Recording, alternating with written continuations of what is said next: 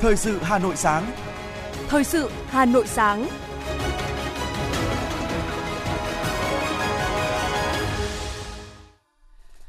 Kính chào và cảm ơn quý vị thính giả đang lắng nghe chương trình thời sự của Đài Phát thanh và Truyền hình Hà Nội. Chương trình sáng nay, thứ hai ngày mùng năm tháng mười hai năm hai không hai hai sẽ chuyển tới quý vị một số những nội dung chính sau đây. Chủ tịch nước Nguyễn Xuân Phúc bắt đầu chuyến thăm cấp nhà nước tới Hàn Quốc. Làm việc với Ban Thường vụ Tỉnh ủy Bạc Liêu, Thủ tướng Phạm Minh Chính. Bạc Liêu thực hiện phát triển xanh, phát triển nhanh, bền vững. Cơ quan An ninh điều tra Bộ Công an khởi tố bổ sung vụ án hình sự môi giới hối lộ xảy ra tại Bộ Ngoại giao Hà Nội và các tỉnh, thành phố, đồng thời ra quyết định khởi tố bị can, lệnh bắt bị can để tạm giam, lệnh khám xét chỗ ở và nơi làm việc đối với bảy bị can. Dự báo xuất nhập khẩu đạt mức kỷ lục bảy trăm tám mươi tỷ đô la Mỹ năm hai không hai hai. Số ca mắc covid mười chín trên cả nước giảm mạnh, còn hơn hai trăm ca. Trong phần tin thế giới có những tin chính như sau. Kho vũ khí của NATO viện trợ cho Ukraine đang có dấu hiệu cạn kiệt, trong khi năng lực sản xuất quốc phòng của khối cũng đang hạn chế. Indonesia cảnh báo lên mức cao nhất sau khi núi lửa Seliru trên đảo Java phun trào. Sau đây là nội dung chi tiết. Chiều qua, theo giờ địa phương, chuyên cơ chở Chủ tịch nước Nguyễn Xuân Phúc và đoàn cấp cao Việt Nam đã đến sân bay quân sự thủ đô Seoul, bắt đầu chuyến thăm cấp nhà nước tới Hàn Quốc theo lời mời của Tổng thống Yoon Suk-yeol. Lễ đón Chủ tịch nước Nguyễn Xuân Phúc và đoàn đại tại sân bay diễn ra trọng thị với hai hàng tiêu binh danh dự, bông súng chỉnh tề hai bên thảm đỏ và đoàn thiếu nhi Hàn Quốc tặng hoa chào mừng Chủ tịch nước Nguyễn Xuân Phúc tới thủ đô Seoul. Đón Chủ tịch nước Nguyễn Xuân Phúc và đoàn tại sân bay có Bộ trưởng Ngoại giao Park Jin, Đại sứ Hàn Quốc Việt Nam Oh Young Ju và một số quan chức ngoại giao Hàn Quốc. Về phía Việt Nam có Đại sứ Việt Nam tại Hàn Quốc Nguyễn Vũ Tùng, các cán bộ, nhân viên Đại sứ quán và đại diện cộng đồng người Việt Nam tại Hàn Quốc. Chuyến thăm của Chủ tịch nước Nguyễn Xuân Phúc diễn ra trong bối cảnh quan hệ đối tác, hợp tác chiến lược giữa Việt Nam và Hàn Quốc đang trong giai đoạn phát triển rất tốt đẹp, thực chất hiệu quả. Các cơ quan hai bên đang tích cực phối hợp triển khai các hoạt động kỷ niệm ba mươi năm thiết lập quan hệ ngoại giao Việt Nam-Hàn Quốc năm một nghìn chín trăm chín mươi hai đến hai nghìn không trăm hai mươi hai. Nền tảng cho phát triển quan hệ hợp tác giữa Hàn Quốc và Việt Nam là cơ cấu kinh tế bổ trợ lẫn nhau và nhiều nét tương đồng về lịch sử văn hóa. Dự kiến trong thời gian ở thăm, Chủ tịch nước Nguyễn Xuân Phúc sẽ có cuộc hội đàm cấp cao với Tổng thống Hàn Quốc, chứng kiến lễ ký kết trao đổi một số văn kiện hợp tác. Chủ tịch nước cũng sẽ có các cuộc hội kiến Thủ tướng Hàn Quốc và Chủ tịch Quốc hội Hàn Quốc. Cũng theo chương trình, Chủ tịch nước Nguyễn Xuân Phúc sẽ tham dự diễn đàn doanh nghiệp Việt Nam-Hàn Quốc, làm việc với lãnh đạo các doanh nghiệp Hàn Quốc, tiếp các tổ chức kinh tế hàng đầu của Hàn Quốc. Trong khuôn khổ chuyến thăm cấp nhà nước đến Hàn Quốc, Chủ tịch nước Nguyễn Xuân Phúc đã có các cuộc tiếp một số các tổ chức hữu nghị, hợp tác kinh tế, văn hóa, giao lưu nhân dân Hàn Việt có nhiều đóng góp tích cực cho việc thúc đẩy quan hệ hai nước. Tiếp đại diện dòng họ Lý Việt Nam tại Hàn Quốc, Chủ tịch nước Nguyễn Xuân Phúc nêu rõ, nhà nước và nhân dân Việt Nam rất phấn khởi, tự hào chứng kiến dòng họ Lý an cư lạc nghiệp, đoàn kết, phát triển thành công trên đất nước Hàn Quốc, ngày càng có nhiều đóng góp quan trọng cho tiến trình tăng trưởng kinh tế xã hội của Hàn Quốc, đồng thời luôn hướng về quê cha đất tổ, đóng góp cho sự nghiệp xây dựng và phát triển đất nước và quan hệ Việt Nam-Hàn Quốc, đề cập mối quan hệ hai nước đang bước sang trang mới. Chủ tịch nước cho rằng để đạt được những mục tiêu tầm nhìn mới, rất cần có sự chung tay góp sức của nhân dân hai nước, trong đó dòng họ Lý là một trong những hạt nhân quan trọng. Trên tinh thần đó, Chủ tịch nước đề nghị đồng bào họ Lý tiếp tục tổ chức các đoàn về thăm Việt Nam vào các dịp lễ Tết, giới thiệu thị trường điều kiện đầu tư ở Việt Nam và vận động các doanh nghiệp Hàn Quốc đầu tư tại Việt Nam, giới thiệu văn hóa Việt Nam với người dân Hàn Quốc, góp phần quan trọng vào việc gắn kết giữa hai dân tộc. Đại diện dòng họ Lý tại Hàn Quốc bày tỏ vui mừng được gặp lại Chủ tịch nước Nguyễn Xuân Phúc sang thăm Hàn Quốc trên cương vị mới, cho biết trong thời gian qua, với sự hỗ trợ của Đại sứ quán, các hoạt động xúc tiến giao lưu, hợp tác của dòng họ được thúc đẩy thuận lợi hiệu quả. Đại diện dòng họ Lý cũng bày tỏ vui mừng vì sự phát triển mạnh mẽ của quan hệ hai nước Việt-Hàn, đồng thời mong muốn tiếp tục nhận được sự quan tâm của Chủ tịch nước và các cơ quan hữu quan Việt Nam, nhất là đối với các dự án thúc đẩy hợp tác giao lưu kinh tế, giao lưu nhân dân hai nước mà dòng họ Lý đang triển khai. Tiếp hội nghị hữu nghị Hàn Việt Coviva, Chủ tịch nước Nguyễn Xuân Phúc nhấn mạnh, thời gian ba mươi năm qua tuy không dài, nhưng quan hệ hai nước đã đạt được nhiều thành quả toàn diện, là đối tác quan trọng hàng đầu của nhau, là hình mẫu hợp tác trong quan hệ quốc tế, quy mô hợp tác trên các lĩnh vực như đầu tư, thương mại, du lịch, lao động. Đây là những minh chứng rất sinh động cho sự gần gũi gắn bó giữa hai nước và có sự góp phần rất quan trọng của các tổ chức đoàn thể hữu nghị hai nước, trong đó có Hội nghị Hữu nghị Hàn Việt nơi có các thành viên là những người có uy tín, tâm huyết, hiểu biết về đất nước con người Việt Nam. Với tình cảm, kinh nghiệm, hiểu biết quý báu về Việt Nam và quan hệ Việt Nam-Hàn Quốc, Chủ tịch nước mong muốn và tin tưởng Hội sẽ tiếp tục đi đầu, phát huy vai trò nòng cốt về quan hệ ngoại giao nhân dân, thúc đẩy quan hệ hợp tác nhiều mặt, khuyến khích các doanh nghiệp Hàn Quốc tăng cường hợp tác đầu tư, thương mại với Việt Nam, phối hợp hỗ trợ cộng đồng hai trăm nghìn người Việt Nam tại Hàn Quốc, nhất là gia đình các cô dâu Việt Nam kết hôn với công dân Hàn Quốc. Đại diện Hội hữu nghị Hàn Việt mong muốn thời gian tới tiếp tục nhận được sự quan tâm, tạo điều kiện của các cơ quan, bộ, ngành, tổ chức xã hội của Việt Nam để Hội thúc đẩy phối hợp các hoạt động giao lưu hữu nghị được thuận lợi hơn, qua đó góp phần tích cực vào việc tăng cường hiểu biết lẫn nhau giữa nhân dân hai nước, hai dân tộc. Hôm qua, Thủ tướng Chính phủ Phạm Minh Chính thăm làm việc tại tỉnh Bạc Liêu về tình hình phát triển kinh tế xã hội năm hai không hai hai, nhiệm vụ năm hai không hai ba và những năm tiếp theo, thực hiện nghị quyết của Bộ Chính trị, Chính phủ về phát triển kinh tế xã hội và đảm bảo quốc phòng an ninh vùng đồng bằng sông Cửu Long đến năm hai không ba mươi, tầm nhìn đến năm hai không bốn lăm. Làm việc với lãnh đạo chủ chốt tỉnh Bạc Liêu, bên cạnh thẳng thắn chỉ rõ những hạn chế mà Bạc Liêu cần khắc phục, Thủ tướng Phạm Minh Chính gợi mở một số các nhiệm vụ, giải pháp mà Bạc Liêu cần thực hiện để phát triển xanh, bền vững.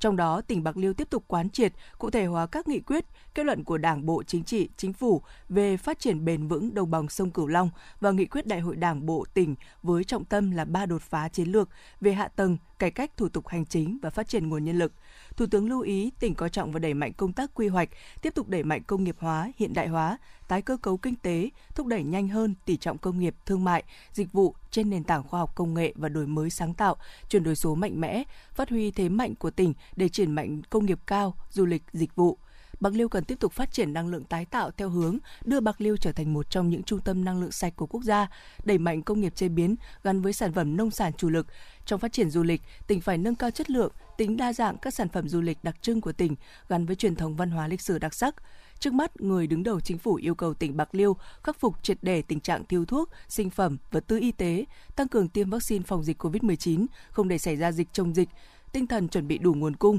kiểm soát giá cả các mặt hàng thiết yếu, nhất là trong dịp cuối năm và Tết Nguyên đán, đảm bảo cung ứng xăng dầu phục vụ người dân và doanh nghiệp. Nhân dịp này, Thủ tướng cho biết, Chính phủ đã thành lập các tổ công tác của Chính phủ để xử lý các vấn đề mới nổi liên quan đến thị trường tín dụng, bất động sản, trái phiếu doanh nghiệp. Nếu trên địa bàn tỉnh Bạc Liêu có vấn đề liên quan, thì phối hợp với các tổ công tác của Chính phủ để xử lý.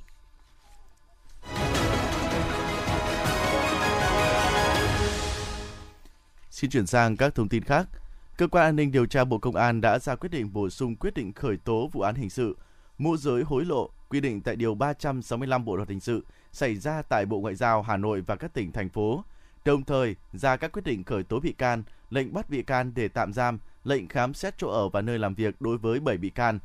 Bên cạnh đó, Cơ quan An ninh điều tra Bộ Công an khởi tố về tội môi giới hối lộ quy định tại Điều ba trăm sáu mươi lăm Bộ Luật Hình sự đối với Phạm Thị Kim Ngân, cán bộ phòng trị sự, tạp chí Thanh tra, Thanh tra Chính phủ. Sau khi Viện Kiểm sát Nhân dân tối cao phê chuẩn, Cơ quan An ninh điều tra Bộ Công an đã thực hiện tống đạt quyết định khởi tố bị can, thi hành lệnh bắt bị can để tạm giam, khám xét chỗ ở và nơi làm việc đối với các bị can nêu trên.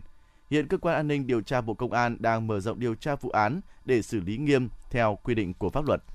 Ban Thường vụ Thành ủy Hà Nội ban hành quyết định số bốn không chín bảy về quy chế tạm thời đối với việc theo dõi, đôn đốc nhiệm vụ của Thường trực Thành ủy, Ban Thường vụ Thành ủy và Ban Chấp hành Đảng bộ thành phố. Một trong ba mục đích được xác định là xây dựng cơ sở dữ liệu về các nhiệm vụ của Thành ủy giao các cấp ủy, tổ chức Đảng của thành phố, phục vụ công tác chỉ đạo điều hành tại các cơ quan Đảng của thành phố, góp phần đổi mới phương thức lãnh đạo, về lề lối làm việc và cải cách hành chính trong Đảng phù hợp với chương trình chuyển đổi số quốc gia. Các cấp ủy, tổ chức Đảng của thành phố chủ động đôn đốc, theo dõi, lãnh đạo, chỉ đạo việc thực hiện nhiệm vụ cơ quan giao mình, thường xuyên theo dõi, đôn đốc các cấp chính quyền, các cơ quan, đơn vị trực thuộc trong việc thực hiện nhiệm vụ giao, bảo đảm đúng thời hạn, yêu cầu và hiệu quả.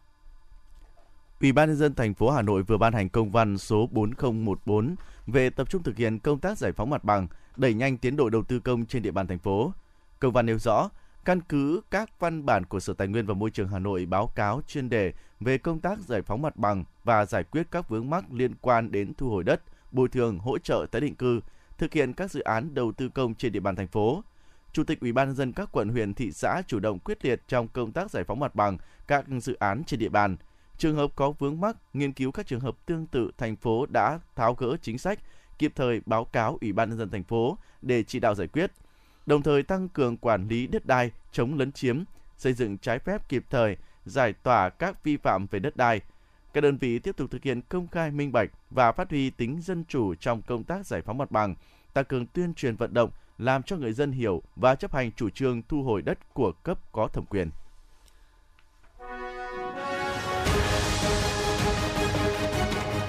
Thời sự Hà Nội, nhanh, chính xác, tương tác cao. Thời sự Hà Nội, nhanh, chính xác, tương tác cao.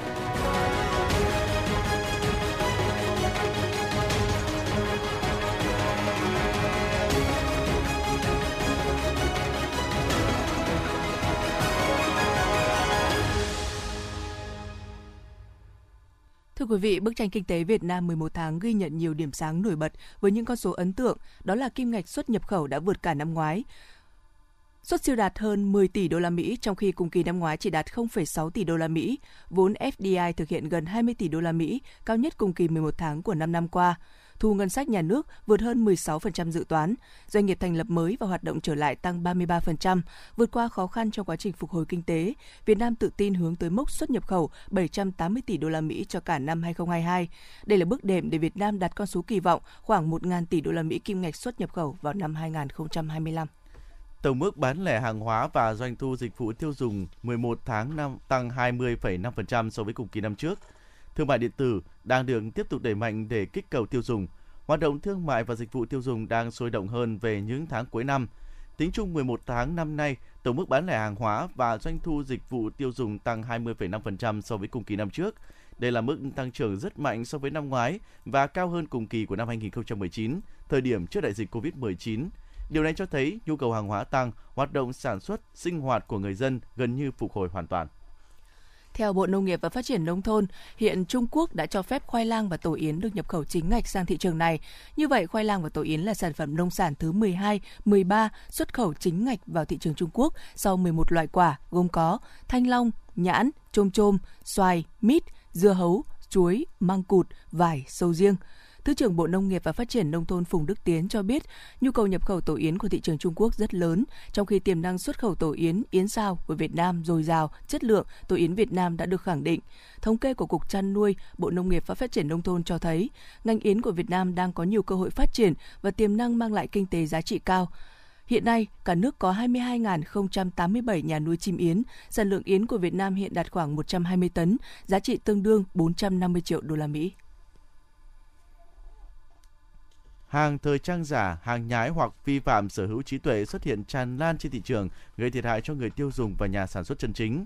Không khó để thấy những nhãn hiệu có tên tuổi như Nike, The North Face, Adidas, Gucci trên các con phố mua sắm bán sầm uất tại thủ đô. Điều đáng nói, ngoài việc xuất trình được giấy phép đăng ký kinh doanh, chủ cửa hàng không thể xuất trình hóa đơn chứng từ chứng minh nguồn gốc xuất xứ của số hàng hóa liên quan. Các sản phẩm thời trang tại đây đều được bán với giá chỉ từ vài trăm nghìn, trong khi thực tế, giá trị thật của các sản phẩm chính hãng từ vài triệu cho tới hàng chục triệu đồng. Việc tiêu thụ buôn bán hàng giả kém chất lượng không chỉ làm ảnh hưởng đến uy tín của các nhà phân phối và quyền lợi người tiêu dùng, mà hơn hết còn làm xấu đi hình ảnh du lịch Việt Nam trong mắt khách nước ngoài. Bên cạnh những nỗ lực của lực lượng chức năng thì người dân cũng cần ý thức rõ khi mua sắm các loại hàng hóa, không tiếp tay cho vấn nạn hàng nhái, hàng giả.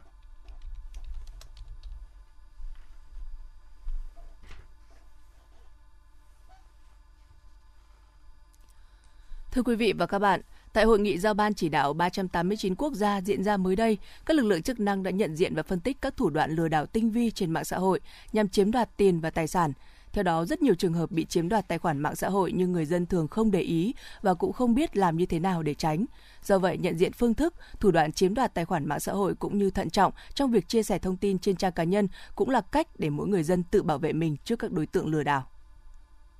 Lừa đảo qua điện thoại hay qua mạng là thủ đoạn không mới nhưng vẫn có rất nhiều người mắc bẫy. Các đối tượng xấu sử dụng mạng xã hội hoặc điện thoại để liên hệ với nạn nhân và mạo danh các tổ chức cá nhân khác để lừa đảo, hoặc cũng có thể là gửi đường link lạ đến cho nạn nhân để phát tán mã độc, đánh cắp thông tin cá nhân để thực hiện hành vi chiếm đoạt tài sản. Đối tượng Phí Văn Hưng ở Thạch Thất, Hà Nội, đối tượng vừa bị Công an quận Cầu Giấy, thành phố Hà Nội bắt giữ về hành vi lừa đảo. Trong thời gian ngắn, Hưng cùng đồng bọn đã chiếm đoạt nhiều tài khoản mạng xã hội của người dùng để vay tiền. Tại cơ quan công an, Phí Văn Hưng khai nhận bất kỳ mạng xã hội nào cũng có thể hack nick, chiếm quyền sử dụng nếu chủ tài khoản để chế độ công khai các thông tin cá nhân. Đầu tiên em vào một Facebook bất kỳ, em tìm Gmail, trong phần giới thiệu em tìm ngày sinh, số điện thoại, nhập Gmail đoán mật khẩu bất kỳ. Khi vào được thì em đủ thông tin, thấy hết Gmail xong thì em vào Facebook, em nhắn tin về mượn tiền bạn bè trên Facebook của em được ba trăm chín mươi triệu. Anh Đỗ Quốc Hùng ở quận Hai Bà Trưng, Hà Nội là nạn nhân kể lại đã chuyển hơn bốn triệu đồng cho đối tượng chiếm đoạt tài sản Facebook của một người quen mà không hề hay biết. Anh Hùng cho biết bản thân là người rất cẩn thận, nhưng đối tượng đã đưa ra lý do rất thuyết phục. Cụ thể thông tin cá nhân, độ thân tình nên không thể nghi ngờ bị lừa đảo và chuyển tiền ngay lập tức. Nó hợp tình hợp lý với câu chuyện mình đang mua vali của chị đấy. Thì mình không có một chút ngần ngại, mình chuyển nhanh luôn. Sau mấy phút, bây chị đang có việc gấp quá, chuyển cho chị hai mươi triệu nữa được không? Thì lúc ý tự dưng bật phát ra ngay một cái là mình bị lừa rồi. Những người bị lừa là thường vào trong những hoàn cảnh như vậy. Theo thống kê, hàng năm toàn quốc xảy ra khoảng hai nghìn vụ án lừa đảo chiếm đoạt tài sản. Tuy chỉ chiếm tỷ lệ khoảng bốn phần trăm trong cơ cấu tội phạm hình sự, nhưng loại tội phạm lừa đảo này gây hậu quả đặc biệt nghiêm trọng. Số tiền bị chiếm đoạt lên tới hàng ngàn tỷ đồng. Theo Ban chỉ đạo ba tám chín quốc gia, trước khi lừa đảo, đối tượng đã nghiên cứu rất kỹ về con mồi mà chúng nhắm đến, từ cách xưng hô giữa bị hại và bạn bè của họ để tạo lòng tin. Sau đó, đối tượng vẽ ra nhiều câu chuyện khác nhau, nghe rất hợp lý để hướng đến mục đích cuối cùng là mượn tiền rồi nhờ chuyển tiền vào một tài khoản khác. Đại tá Vũ Như Hà, Phó Cục trưởng Cục Cảnh sát điều tra tội phạm về tham nhũng, kinh tế, buôn lậu C không ba, Bộ Công an nhận định. Khi các trường hợp bị chiếm đoạt tài khoản Facebook để lừa đảo là những người có uy tín, có tầm ảnh hưởng trong xã hội, kẻ gian sẽ rất dễ dàng vay mượn tiền bạn bè, người quen của họ, vì người nổi tiếng khi có nhu cầu thì thường có rất nhiều người sẵn sàng giúp đỡ. Khuyến cáo với người dân những cái thông tin cá nhân phải bảo mật, khi có một ai muốn vay tiền của mình, mình phải tìm hiểu kỹ, nhân thân lai lịch cũng như là phải gọi điện trực tiếp, không để các đối tượng lợi dụng để lừa đảo chiếm đoạt tài sản. Ban chỉ đạo ba tám chín quốc gia nêu rõ, nếu người dân phát hiện tài khoản Facebook nhắn tin vay tiền đã bị hack thì cần thông báo ngay cho người thân, bạn bè và trình báo ngay cho cơ quan công an để có biện pháp xử lý, ngăn chặn kịp thời hành vi lừa đảo.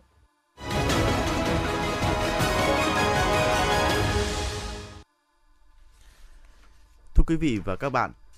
theo tin từ Bộ Y tế, trong hai mươi tư giờ qua, nước ta ghi nhận hai trăm lẻ năm ca mắc covid mười chín, giảm một trăm tám mươi tám ca so với ngày trước đó. Trong đó có hai trăm lẻ bốn ca mắc trong nước và một ca nhập cảnh.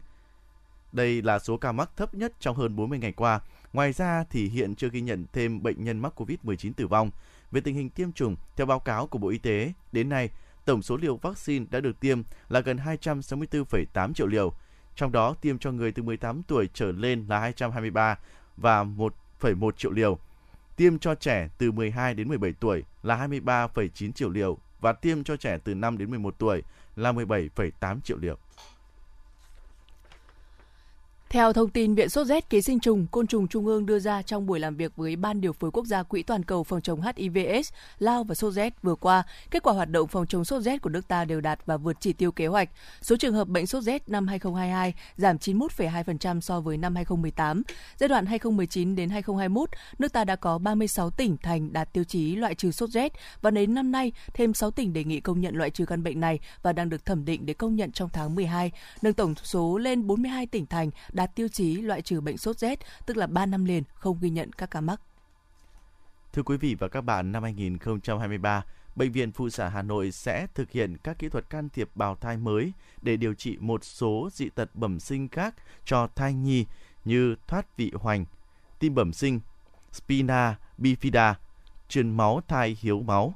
dẫn lưu dịch màng phổi, ứ nước bể thận. Đây là thông tin được chia sẻ tại Hội nghị khoa học chỉ đạo tuyến chuyên ngành sản phụ khoa Hà Nội lần thứ mười với chủ đề Cập nhật và ứng dụng hai không hai hai do Bệnh viện Phụ sản Hà Nội tổ chức, ghi nhận của phóng viên Hoa Mai.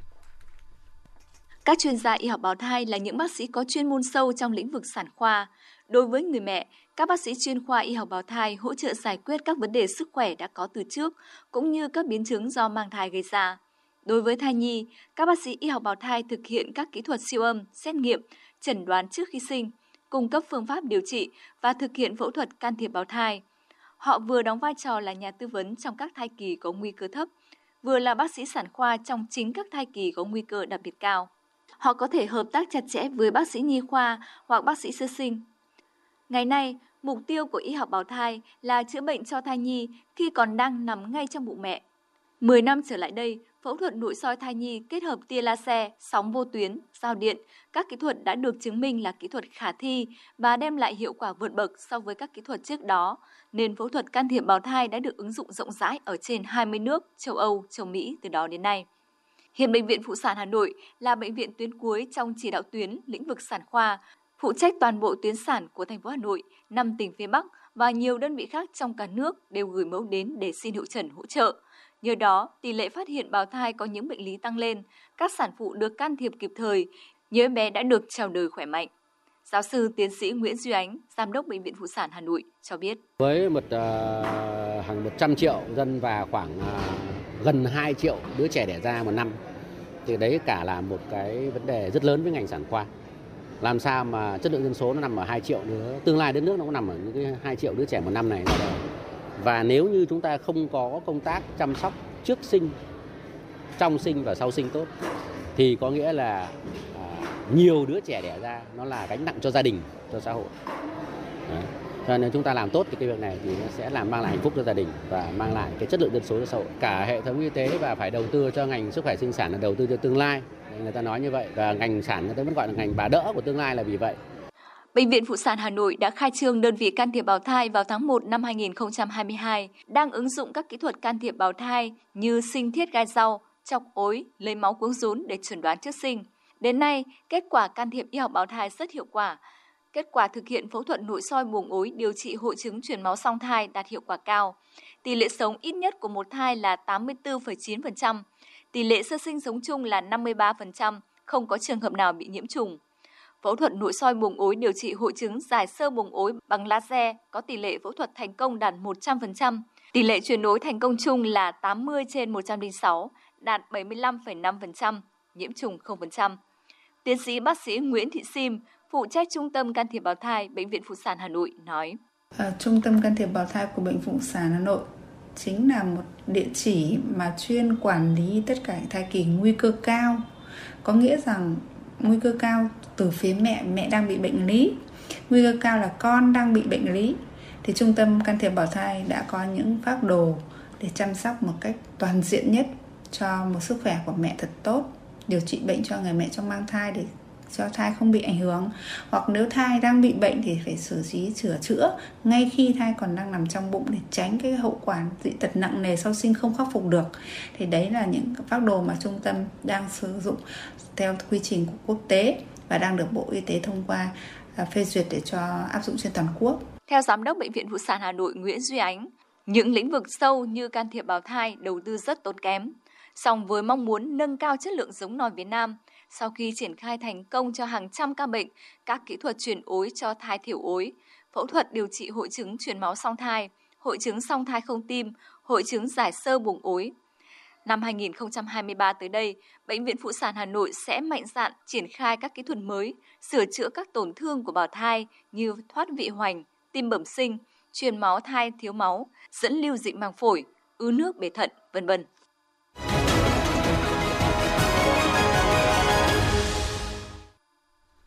Xin chuyển sang những thông tin thế giới. Thưa quý vị và các bạn, tính từ khi bắt đầu cuộc xung đột Nga-Ukraine, NATO đã viện trợ bốn mươi tỷ đô la Mỹ vũ khí cho Ukraine, hầu hết là vũ khí trong các kho dự trữ hiện có. Tuy nhiên, thì kho vũ khí của phương Tây đang có dấu hiệu cạn kiệt, trong khi năng lực sản xuất quốc phòng thì bị hạn chế. Các dây chuyền sản xuất vũ khí không thể tăng tốc trong một sớm một chiều. Kể từ khi Nga bắt đầu chiến dịch quân sự ở Ukraine vào cuối tháng hai, Mỹ và các đồng minh phương Tây đã viện trợ an ninh hàng tỷ đô la Mỹ cho Kiev. Bộ trưởng Bộ Ngoại giao Mỹ Antony Blinken cho nói, các nước đồng minh NATO và đối tác đã cung cấp vũ khí trị giá bốn mươi tỷ đô la Mỹ cho Ukraine và sẽ còn cung cấp thêm nữa. Số tiền bốn mươi tỷ đô la Mỹ này tương đương với ngân sách quân sự hàng năm của Pháp. Các chiến binh người Palestine tại giải Gaza đã phóng một tên lửa vào lãnh thổ Israel giữa lúc tình trạng bạo lực gia tăng ở khu vực bờ Tây. Sau đó, Israel không công kích một loạt các địa điểm của phong trào Hamas, gồm một điểm sản xuất vũ khí, một đường hầm phía nam giải Gaza. Căng thẳng giữa Israel và giải Gaza diễn ra cùng lúc tình trạng bạo lực giữa lực lượng an ninh Israel và người dân Palestine tại các khu vực bờ Tây chiếm đóng leo thang. Nhiều trường hợp người Palestine thiệt mạng được báo cáo. Trong năm nay, đã có ít nhất một trăm bốn mươi lăm người Palestine và hai mươi sáu người Israel đã thiệt mạng trong các vụ bạo lực ở bờ Tây, bao gồm cả phía đông Jerusalem bị sáp nhập. Đây là con số thiệt hại về người nặng nề nhất kể từ năm hai không một năm. Vụ phun trào núi lửa Seliru, ngọn núi cao nhất trên đảo chính Java của Indonesia, đã khiến cho cư dân sống ở trong các ngôi làng ở gần đó phải sơ tán. Trung tâm giảm thiểu rủi ro địa chất và núi lửa Indonesia cho biết, mức độ đe dọa núi lửa phun trào gia tăng, có nghĩa là mối nguy hiểm đe dọa khu vực sinh sống của người dân và hoạt động của núi lửa đã tăng lên. Không có thương vong được báo cáo ngay lập tức sau vụ phun trào. Tuy nhiên, cơ quan chức năng cảnh báo người dân sống gần đó không đi lại trong vòng tám ki lô mét, tương đương năm dặm xung quanh miệng núi lửa do nguy cơ các dòng dung nham trào xuống. Sau khi cảnh báo núi lửa được nâng lên cấp bốn. Hôm qua, nhiều thành phố của Trung Quốc, bao gồm cả thủ phủ Urumqi của Tân Cương, đã tuyên bố nới lỏng các biện pháp hạn chế chống dịch covid mười chín. Việc các thành phố ở Trung Quốc nới lỏng các biện pháp hạn chế chống dịch covid mười chín diễn ra khi Trung Quốc nỗ lực hoàn thiện chính sách Zero Covid của nước này có mục tiêu hơn. Trung Quốc chuẩn bị thông báo tiếp tục nới lỏng những yêu cầu xét nghiệm trên toàn quốc, cũng như cho phép các trường hợp dương tính với covid mười chín và những người tiếp xúc gần được cách ly tại nhà trong một số điều kiện nhất định.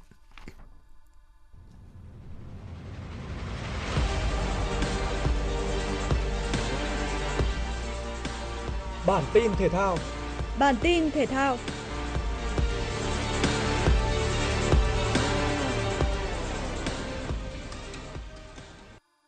Trophy Tour, cúp vàng a ép ép Cup hai không hai hai đã về đến thành phố Hồ Chí Minh. Trước đó, hoạt động này bắt đầu từ ngày hai mươi tư tháng chín ở Bangkok, Thái Lan và thành phố Hồ Chí Minh là điểm kết thúc. Trước khi ra mắt chiếc cúp vàng, nhà tài trợ Mitsubishi đã tổ chức buổi giao lưu huấn luyện bóng đá cho các em nhỏ có hoàn cảnh khó khăn. Tham gia sự kiện có lãnh đạo Liên đoàn bóng đá Việt Nam, các huấn luyện viên của Việt Nam như Đinh Hồng Vinh, Nguyễn Quốc Tuấn và đặc biệt là hai nhà vô địch a ép ép Cup hai không không tám, Nguyễn Minh Phương và Nguyễn Việt Thắng cũng góp mặt. Vòng bảng của World Cup hai không hai hai được đánh giá là có nhiều bất ngờ và không thể dự đoán được khi những đại diện châu Á liên tục vượt qua những đối thủ nặng ký để có suất vào vòng bảng. Hay sự thất bại của cỗ xe tăng Đức và Suarez cùng đội tuyển Uruguay cũng khiến nhiều cổ động viên thất vọng. Nhưng một trong những việc bất ngờ nhất chính là việc không có đội bóng nào giành được chín điểm tuyệt đối, dù là các đội được đánh giá cao.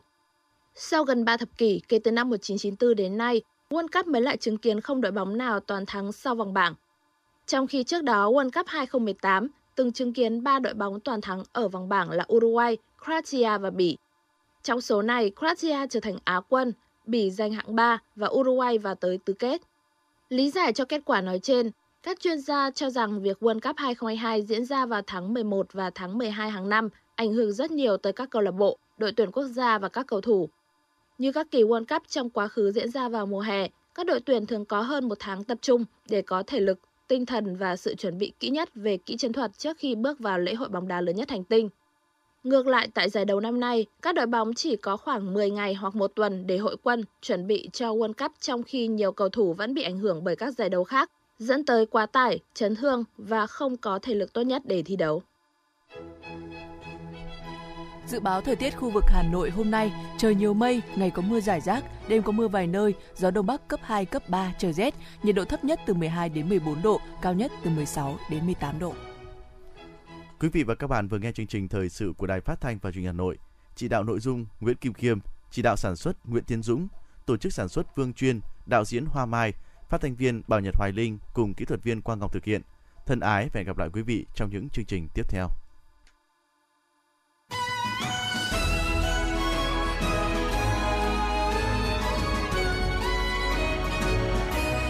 Tiếng nói Hà Nội, ép em chín mươi, kênh tin tức và giao thông Hà Nội. Tiếng nói Hà Nội, ép em chín mươi, kênh tin tức và giao thông Hà Nội.